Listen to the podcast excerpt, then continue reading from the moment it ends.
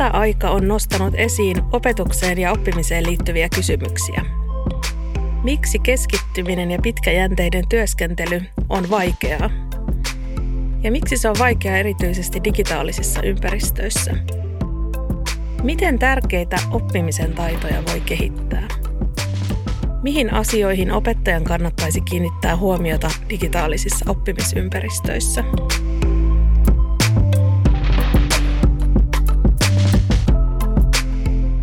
Tänään meillä on vieraana tutkijat Jonna Malmberg ja Heikki Kontturi Oulun yliopistosta. Tämä on Opetushallituksen Intohimona oppiminen podcast ja minä olen Päivi Leppänen.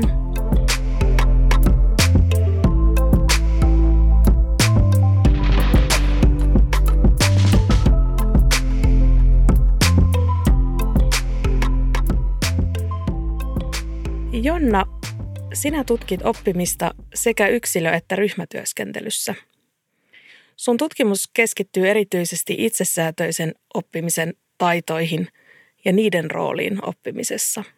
Ja teknologia on nykyisin merkittävä osa opetusta ja se liittyy myös sinun tutkimukseesi. Joo, eli hei, on Jonna Malmberg Oulun yliopistosta. Siellä työskentelen ja on työskennellyt jo hyvän tovin oppimisen ja koulutusteknologian tutkimusyksikössä. Mutta vuosi sitten aloitin Tenure-professorina GenZ-profilaatiohankkeessa. Eli GenZ on tällainen Oulun yliopiston strateginen profilaatiohanke, joka keskittyy tutkimaan sitä, millä tavalla ihminen voi olla se, joka suunnittelee ja luo erilaista teknologiaa sillä tavalla, että tämä kehitys ei menisi teknologian ehdoilla, vaan päinvastoin sen ehdoilla, että mitä ihminen tekee, miten ihminen oppii ja miten teknologiasta ja erilaisista teknologisista sovelluksista saadaan irti niitä ominaisuuksia, jotka edesauttaa oppimista. Ja mä oon tutkinut oppimista siis kymmeniä vuosia. Mä, mun väitöskirja kohdistui siihen, että miten alakoulun oppilat oppii strategisesti käyttäen sellaista teknologista oppimisympäristöä, joka on suunniteltu teoreettisesti niiden lähtökohtien mukaan, että se tukisi itsesäätöstä ja strategista oppimista. Sen jälkeen olen laajentanut tätä tutkimuksen skooppia myöskin siihen suuntaan, että voidaan ajatella, että teknologia ei ole pelkästään työkalu tiedon rakentamisessa, vaan se voi olla myös työkalu, puhutaanko tällaista tietoisuustyökaluna, joka auttaa oppia ja ihmistä tulemaan tietoiseksi siitä, että mitkä on esimerkiksi heikkoudet tai vahvuudet, tai miltä tuntuu sen hetkisessä oppimistilanteessa. Ja miten niitä tunteita, tietoja tai taitoja voi säädellä sitä, että oppiminen olisi mahdollisen suotuisaa siinä tilanteessa. Eli jos mä lyhyesti niin kiteyttäisin sen, että mitä mä tutkin, mä tutkin sitä, että mitä on laadukas oppiminen sekä yksin että ryhmässä. Ja miten teknologia voi parhaimmillaan edistää sitä oppimista ja vuorovaikutusta. Heikki, sinä olet työskennellyt pitkään koulutuksen eri tehtävissä ja olet myös tutkinut oppimisen tukemista. Joo, kiitos. Olen tosiaan Heikki Kontturi ja itsekin tituleeraisin itseäni tämmöiseksi koulutuksen ja kasvatuksen moniottelijaksi. Että olen ehkä sydämeltäni luokanopettaja ja 90-luvun alkupuolella valmistunut siihen työhön ja sen jälkeen on työskennellyt aika monen tyyppisissä koulutuksen tehtävissä suunnittelijana ja projektipäällikkönä ja, ja myös sitten oppimisen tutkijana. Ja ehkä semmoinen luonteen piirre on semmoinen utelias ja aika herkkä kiinnostuu monenlaisista oppimisen asioista. Opettajana mä oon työskennellyt 20 vuotta tosiaan alakoulussa luokaopettajana ja, ja teknisen työn opettajana, eli nykykielellä käsityöopettajana. Väitöskirjan tein 2016 Jonnan kanssa samassa tutkimusryhmässä ja itse asiassa Jonna on vähän syypääkin siihen, että tuo väitöskirja on startannut, kun Jonna kuvasi omaa väitöskirja-aineistoa ja sitä kerättiin mun luokassa mun oppilaiden kanssa ja, ja pääsin siinä niin tutustumaan siihen tämmöisen oppimisen itsesäätelyn tämmöisen teoreettiseen maailmaan ja se kolahti kyllä tosi lujasti. Tuo mun väitöskirja kohdistui sitten siihen, että millä tavalla tuommoiset nelos-vitosluokkalaiset, mille, miten se luokkatilanteissa ihan siellä arjessa ilmenee se oppimisen itsesäätely ja, ja toisaalta sitten mua kiinnosti se, että millä tavalla minä opettajana voisin olla tukemassa sitä, että niistä oppimisprosesseista tulisi syvempiä. Sitten olen tässä matkan varrella ollut mukana sekä opetushallituksen että opetus- ja kulttuuriministeriön rahoittamissa kehittämishankkeissa, jotka on kaikki liittynyt jollakin tavalla oppimiseen ja opettamiseen ja opiskeluympäristöihin. Ja, ja ehkä niitä kaikkia yhdistää se halu tutkimusperustaisesti edistää oppimista ja erityisesti sitä, että kuinka opitaan ja mitä opitaan. Se, että millainen opettajan rooli ja oppimisympäristön rooli on, on oppimistilanteissa. Tänään puhutaan oppimisen itsesäätelytaidoista. Mitä itsesäätelytaidoilla tarkoitetaan digitaalisten ympäristöjen yhteydessä ja mikä niiden merkitys oikeastaan on? Mä voisin tuohon tarttua siitä, että millä tavalla mä tämän oppimisen itsesäätelyn tuossa omassa väitöskirjassani määrittelin, kun koitin sitä lähteä vähän niin opettajan kielelle kääntämään, niin Mä näen sen sillä tavalla, että se oppimisen itsesäätö on tämmöistä tietoista ja tarkoituksellista oman toiminnan suunnittelua, tarkkailua ja arvioimista. Eli liittyy siihen, että kun oppilaalla on joku opiskeltava asia, joka on hänelle itselle kiinnostava, niin miten me opettajana ja, ja miten oppija kykenee siinä tietoisesti suunnittelemaan sitä omaa oppimistaan ja tarkkailemaan sitä, että millä tavalla oppimisessaan etenee. Ja kun se on tämmöinen syklinen prosessi, niin vielä sitten arvioimaan sitä, että miten onnistui siinä oppimisessa ja nimenomaan niiden oppimisen taitojen, ei sen opiskeltavan substanssin näkökulmasta. Mä voisin tuohon varmaan kertoa vähän semmoista, niin millä tavalla mä näen. Siis toki niin en missään tapauksessa ole Heikin kanssa eri mieltä, mutta ennen kaikkea itsesäätelytaidoissa on tärkeintä tietoisuus. Tietoisuus siitä, että mitä sillä hetkellä tekee ja se, niin kuin, että tutkimus on osoittanut sen, että oppilaat ei välttämättä aina sillä hetkellä ole niin tietoisia esimerkiksi siitä, miten niiden tunteet vaikuttaa sen hetkisen työskentelyyn. Tai vaikka ylipäätään se, että miten ne ymmärtää, että mistä tehtävässä on kyse suhteessa siihen, mitä ne tekee. Eli kyse on niin tavallaan tietoisista valinnoista ja tietoisuudesta siitä, että mikä vaikuttaa nimenomaan juuri sen hetkisen työskentelyn. Sitten jos ajatellaan niin itsesäätelytaitoja tämmöistä tietoiseksi tulemista, niin ensinnäkin erilaiset teknologiset sovellukset voi auttaa tässä sekä ihan luokkahuonetyöskentelyssä että myös digitaalisissa oppimisympäristöissä. Mutta myös niin itsesäätelytaito, mitä tietoisemmaksi tulee itsestään ja omasta oppimisestaan erilaisissa oppimistilanteissa – niin sitä helpommin nämä asiat voi sitten tulevaisuudessa myös ottaa huomioon omassa työskentelyssä. Eli nämä on niitä taitoja, mitä pystyy harjoittelemaan ja mitä pystyy oppimaan. Ja nimenomaan opettajan avustuksella. Ja tämähän pätee samalla tavalla sekä tavallisessa luokkahuonetilanteessa, kun ollaan face to face, mutta myös sitten esimerkiksi etäoppimisen aikana, jossa opetus on teknologiavälitteistä. Että se oppimisen tämmöiset syvät prosessit on samanlaisia. Joka tapauksessa oli se väline sillä joko materiaalin jakamiseen tai se oppimisen tukemiseen, mikä tahansa.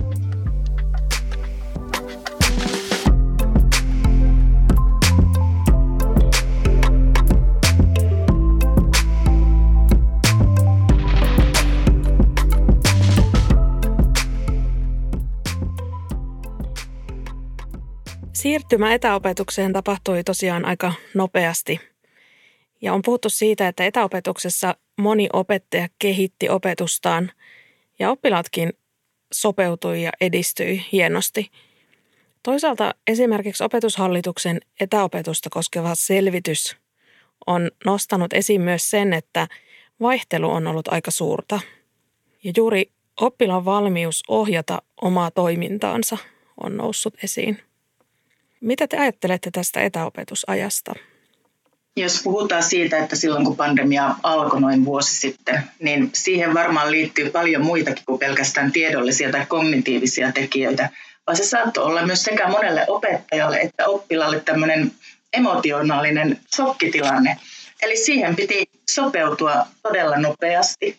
Ja voi olla, että ylipäätään tällainen valmius siirtyä nopeasti lähiopetuksesta etäopetukseen, se on ollut haastava justkin tällaisten emotionaalisten tekijöiden vuoksi.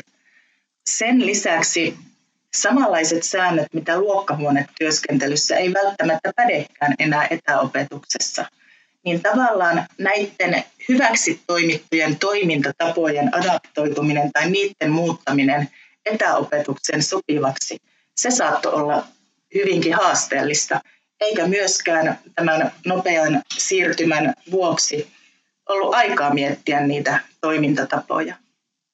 Toinen myöskin, että tämä myös ehkä haastoi sen opettajien hyvinvoinnin, mikä taas varmaan osaltaan johtuu siitä, että kun siirrytään tällaiseen etäopetusaikaan, niin ne normaalit keskustelut, mitkä liittyy siihen oman opetukseen, opetuksen järjestämiseen tai muuhun, ne ei ollutkaan niin vahvasti läsnä, eikä sitten ollut niin tavallaan keinoja siirtää tätä rutiiniomasta toimintaa sinne verkon puolelle.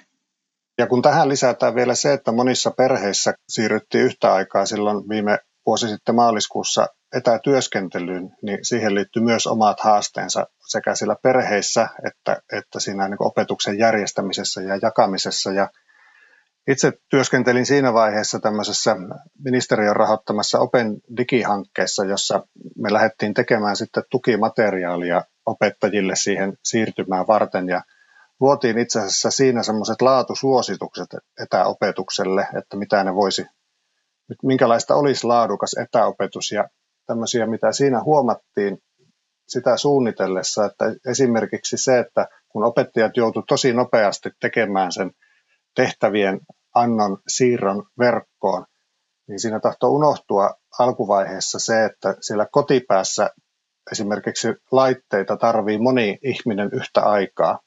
Ja, ja jollakin tavalla semmoinen ennakointi niiden tehtävien annossa ja semmoinen aika niille perheille sopeuttaa sitä toimintaa, toimintaa siihen lapsen, lapsen koulunkäynnin tukemiseen, niin se vaati aikaa.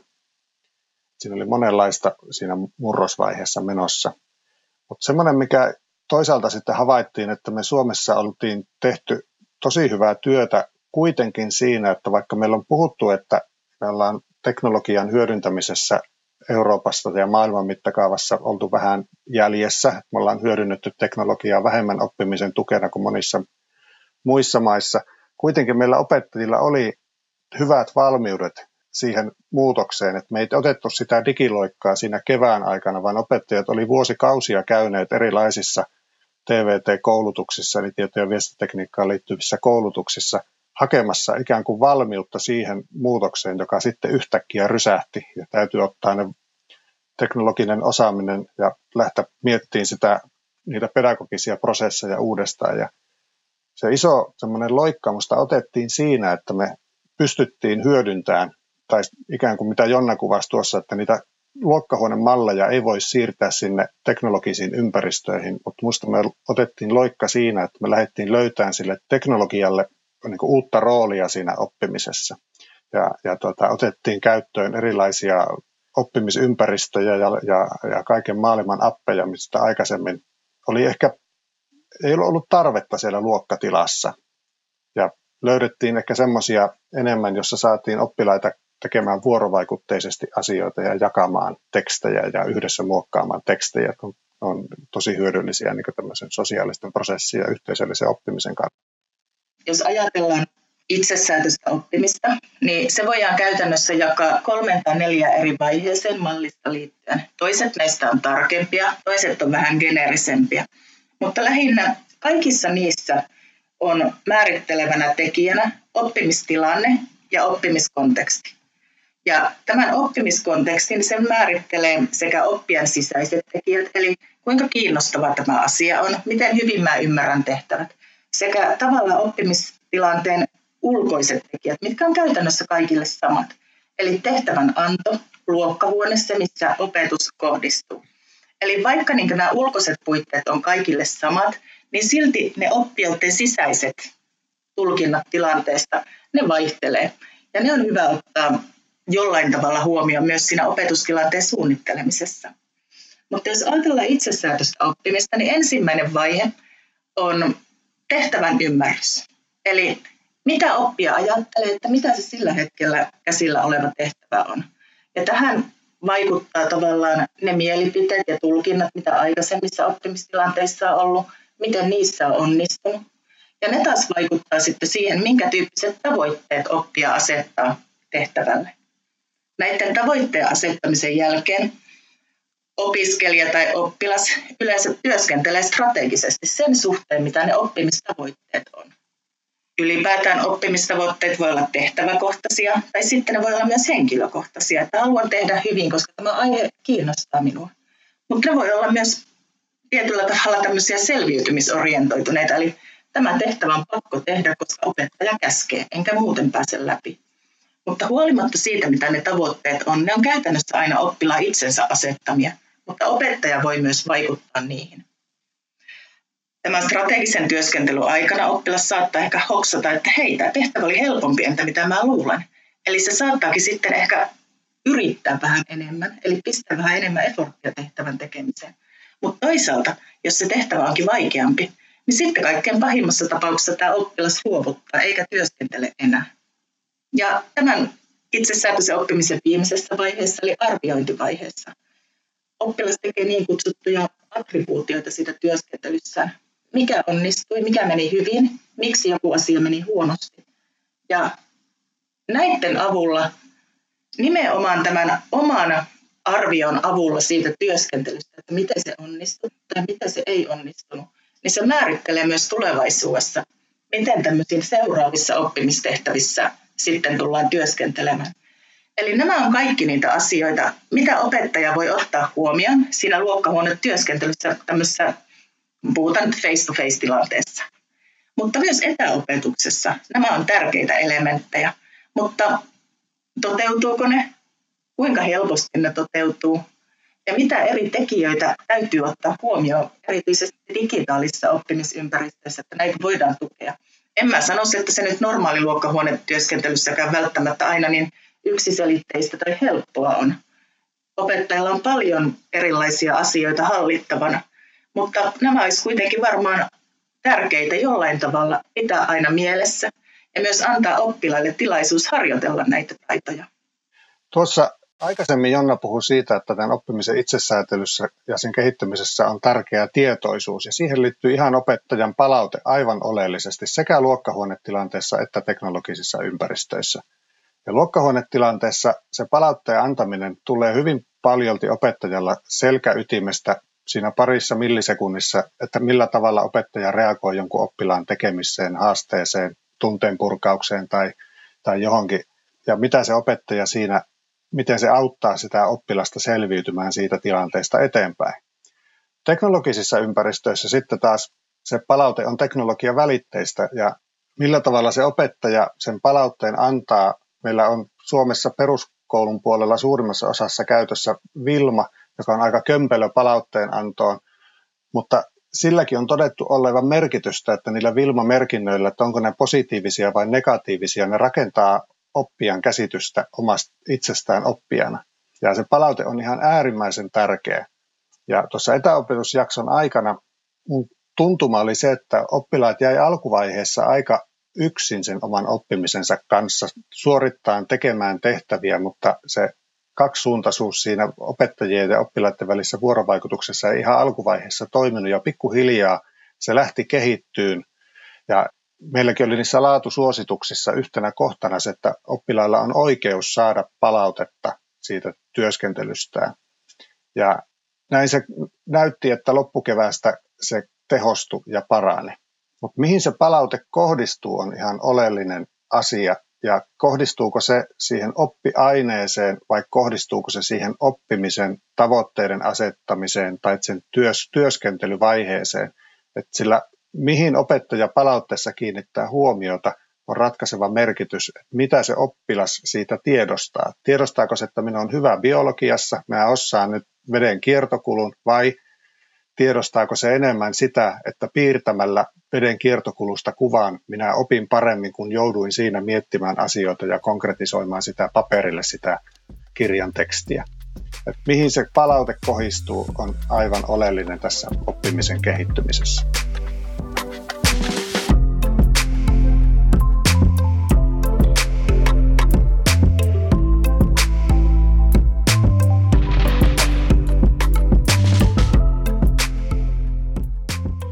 Jos ajatellaan näitä digitaalisia ympäristöjä laajasti, niin minkä tyyppiset tehtävät tukee näitä oppilaan vaihtelevia sisäisiä tulkintoja oppimistilanteesta? Tuleeko teille mieleen jotain konkreettisia esimerkkejä? No, jos ajatellaan, niin että minkä tyyppiset tehtävät tukevat sisäisiä tulkintoja, niin käytännössä ensimmäinen asia on, että se, että oppilas oikeasti sitoutuu siihen tekemiseen tai työskentelyyn, liittyykö se vaikka veden kiertokulkuun tai etiikkaan tai mihin tahansa, niin se oppilaan pitäisi ekana kokia se aihe jotenkin sisäisesti merkitykselliseksi tai sitten sellaiseksi, että sillä itsellä olisi jotain konkreettista tarttumapintaa siihen, että aihe ei jäisi niinkään abstraktiksi. Koska sitten, niin tätä voi ajatella ihan senkin takia, että miten ihmisen muisti toimii tai miten ihminen ajattelee. Jos sulla on tavallaan päässä mielen sisällä olemassa jo sellaisia tietorakenteita, mihin voit kiinnittää uuden tiedon, niin se todennäköisesti tämä asia myös opitaan paremmin. Sille löytyy joku liittymäkohta omaan elämään ja se pystytään myöskin palauttaa mieleen paremmin kun siihen löytyy tämmöisiä erilaisia, erilaisia liittymiskohtia. Mutta sitten mä menen ehkä vähän ohi tästä kysymyksestä, mutta jos ajatellaan oppilaan sisäisiä tulkintoja kustakin oppimistilanteesta, eli siihen liittyy esimerkiksi sen hetkiset tunteet, siihen liittyy tulkinta tehtävästä, että ymmärtääkö tehtävän vai ei. Siihen liittyy tulkinta esimerkiksi tehtävän vaikeustasosta. Niin luokkahuoneessa opettaja varmaan tulee hyvinkin helposti tietoiseksi siitä, jos joku opiskelija turhautuu eikä tiedä yhtään mitä tekee, tai jos jollakin menee niin kuin vettä vaan. Omassa väitöskirjassani keräsin aineistoa sillä tavalla, että oppilaat perjantaisin kirjoittivat, vastasivat ikään kuin päiväkirjatyyppisesti muutamaan kysymykseen. Ja yksi kysymys oli esimerkiksi semmoinen, että miten autoin itseäni oppimaan tällä viikolla. Ja sitä analysoimalla, ei mennä siihen, niin sain selville sitä, että minkälaisia oppimisen keinoja he ovat tunnistaneet siltä viikolta. Mutta oleellista lasten kannalta oli se, että kun tuommoinen kysymys esitetään viikosta toiseen, niin se hoksauttaa heitä siitä, että tämä asia on tärkeä. Ja jo siinä työskentelyn aikana pysähtyvät niin loppuvaiheessa jo miettimään sitä, että – että mitä mä voin nyt tehdä tässä itse auttaakseni itseäni selviämään tästä tilanteesta.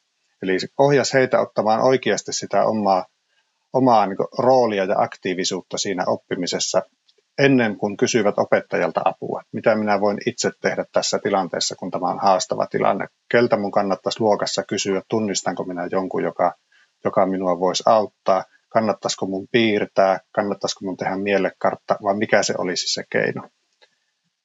Ihan tämmöiset yksinkertaisetkin niin kysymyksellä hoksauttamiset auttaa siinä, että niihin sisäisiin tulkintoihin kiinnitetään huomiota ja tullaan tietoiseksi niistä.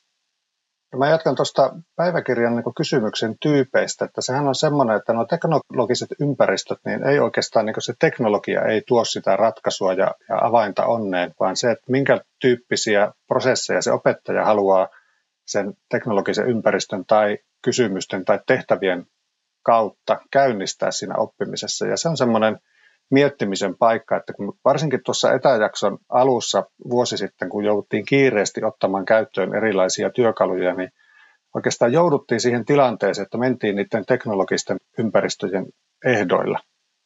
Mutta suomalaiset opettajat on huippuja ja, ja kun ottaa aikaa tai se kouluyhteisö, opettajayhteisö ottaa aikaa siihen, että pysähyttää pohtimaan sitä, että – että meillä on tämän tyyppisiä ympäristöjä käytössä ja tämän tyyppisiä appeja käytössä, mihin ne soveltuu ja millä tavalla meidän pitäisi niitä käyttää niin, että tuetaan sitä myös niiden oppimisen taitojen kehittymistä. Ja Gridi oli nyt yksi ratkaisu, jota Jonna tuossa kuvasi.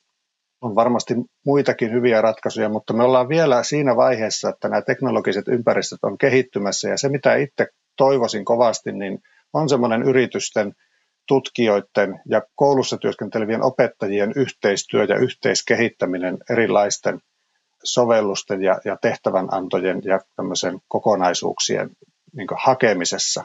Me ei olla vielä siinä valmiita ja siinä on vielä matkaa. Eli se Heikki, mitä sanoit, että tavallaan tarvitaan sekä yritysten, tutkijoiden että opettajien välistä yhteistyötä ja nimenomaan tässä sillä tavalla, että näitä oppimisympäristöjä tai alustoja, että niitä ei lähtekään suunnittelemaan se teknologiavetoisesti, vaan sitä lähtee suunnittelemaan juurikin sen perusteella, että mitä on ne opettajien tai alan kentällä työskentelevien ammattilaisten tarpeet. Mitä me tiedetään oppimisteoriasta? Mitä tekijöitä siinä pitäisi ottaa huomioon, että tällaiset oppimisympäristöt aidosti tukisi oppimista? Ja sen jälkeen tästä pitäisi saada kunnolla vuoropuhelua eri yritysten kanssa, että miten me voidaan auttaa teitä ja miten te voitte auttaa meitä sillä tavalla, että näistä ympäristöistä rakennettaisiin aidosti sellaista, että ne voisi ottaa huomioon sekä erilaisten oppilaiden, eri oppiainekohtaiset ehkä, ja myöskin niin tavallaan opettajien tarpeet sillä lailla, että opettajat pystyisivät jatkossa myöskin tarjoamaan laadukasta opetusta ehkä etänä tai sitten esimerkiksi hybridiopetuksen suhteen. Koska todennäköisesti tilanne nyt on kuitenkin sellainen, että vaikka tämä pandemia ja erilaiset tällaiset lockdownit alkaa pikkuhiljaa purkautua, niin jotain näistä käytänteistä, mitä nyt on ollut, ne varmaan tulee myös jäädäkseen. Ja tämä taas tarkoittaa sitä, että tähän tarvitaan uudenlaisia ratkaisuja, että sitä laadukasta opetusta voidaan oikeasti tarjota. Nythän mennään todella lujaa tällä hetkellä oppimisanalytiikan maailmassa. Tutkijapuoli on ollut siitä kiinnostunut jo useita vuosia. Koulupuolella se ei vielä juuri näy, että meillä on Ville-ympäristö Suomessa, joka, joka sitä jollakin tavalla valtakunnan tasolla on tuonut ikään kuin opettajien tietoisuuteen, mutta mä luulen, että se tämmöinen teknologia ikään kuin avusteinen tai tämmöinen oppimisanalytiikka, jota teknologia tekee opettajan ja oppilaiden puolesta ja promptaa siellä esimerkiksi Villessä tietyn tyyppisiä tehtäviä, kun lapsi toistaa jotakin virhettä ja kertoo opettajalle, että Matilla on tämän tyyppisissä tehtävissä haastetta, niin se tulee olemaan iso apu sekä opettajille että oppijoille tulevaisuudessa. Miten opettajat pääsee ikään kuin paremmin kiinni siihen, että missä siinä 25 oppilaan luokassa kukainenkin menee, missä ne yksilötasolla menee ja minkälaista tukea kukainenkin niistä kaipaa. Ja mä en usko siihen, että teknologia tulee olemaan niin ikään kuin tehokasta ja, ja oppimista palvelevaa, että se ikinä korvaisi opettajaa, vaan opettaja tarvitaan tulkitteen sitä analyytiikan ikään kuin kertomaa tietoa siitä, erityisesti peruskoulupuolella, jossa tämmöinen inhimillinen kontakti ja se tunnevuorovaikutus siinä opettajan ja oppilaan välillä on aivan korvaamaton. Mutta mä uskon, että, että sieltä tulee ihan uuden tyyppisiä avauksia, joita me ei vielä osata ehkä arvatakaan niin täältä oppimisen analytiikkamaailmasta.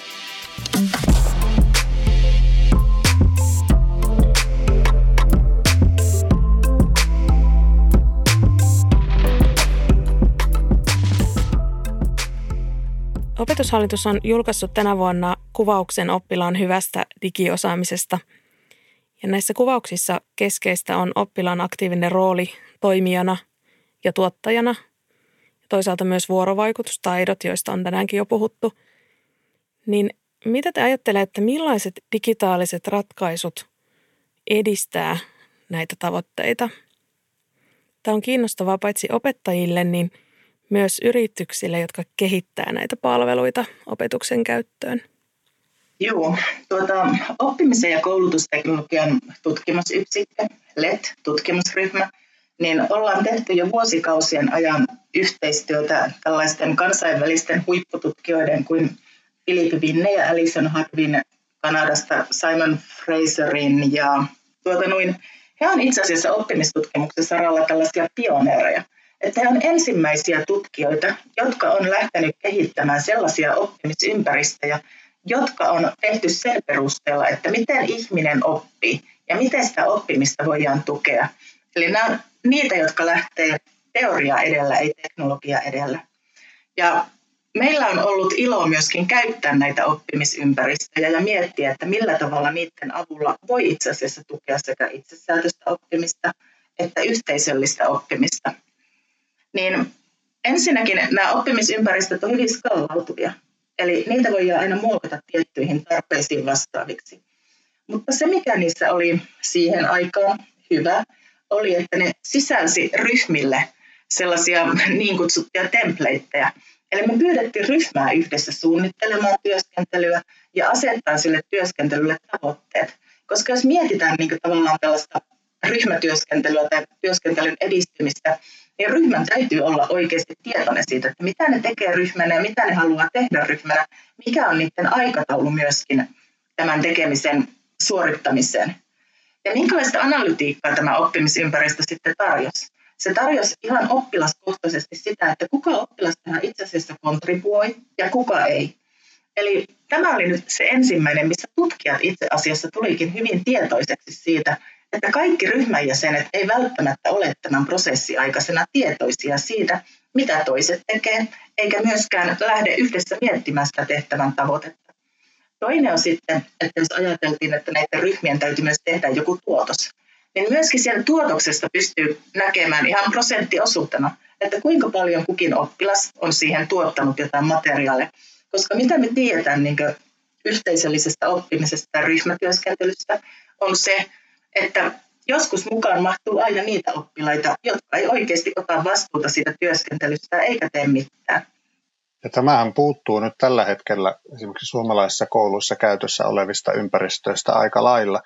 Et varsinkin tuossa alkuvaiheessa, kun lähdettiin käytännössä paljolti Microsoftin työkaluja käyttämään ja Teamsia ja tehtäviä jaettiin joko Googlen palveluilla tai tosiaan Microsoftin palveluilla, mutta se tietoisuus siitä, että, että mitä siellä oikeasti kukainenkin tekee ryhmätyöskentelyssä tai siinä isossa luokassa, se opettaja ei mitenkään pysty käymään läpi kaikkia oppilaiden palauttamia tehtäviä päivän aikana.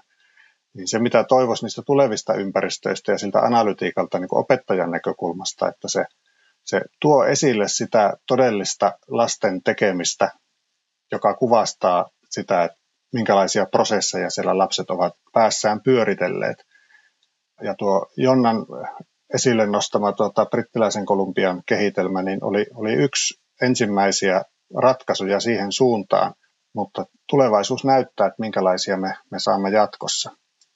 Se, mikä siinä minusta olisi niin oleellista välittää tässä on se, mistä tuossa aikaisemmin sivuttiinkin tämä, että tai se on mun henkilökohtainen mielipide, että se onni ei löydy teknologiayrityksistä, koska niillä on tarve tehdä pikaisesti rahaa, eikä se löydy opettajille, koska niillä ei ole aikaa, eikä se löydy tutkijoilta, koska niiltä puuttuu se käytännön luokkahuone arjen tuntemus, vaan se löytyy siitä aidosta yhteistyöstä, joka vaatii pitkäkestoisia projekteja. Siihen esimerkiksi EU-rahoitteiset nämä Erasmus-hankkeet, jotka on riittävän suuria, siellä on riittävästi osaamista kaikista näistä näkökulmista taustalla, niin, niin sieltä tulee uusia ratkaisuja.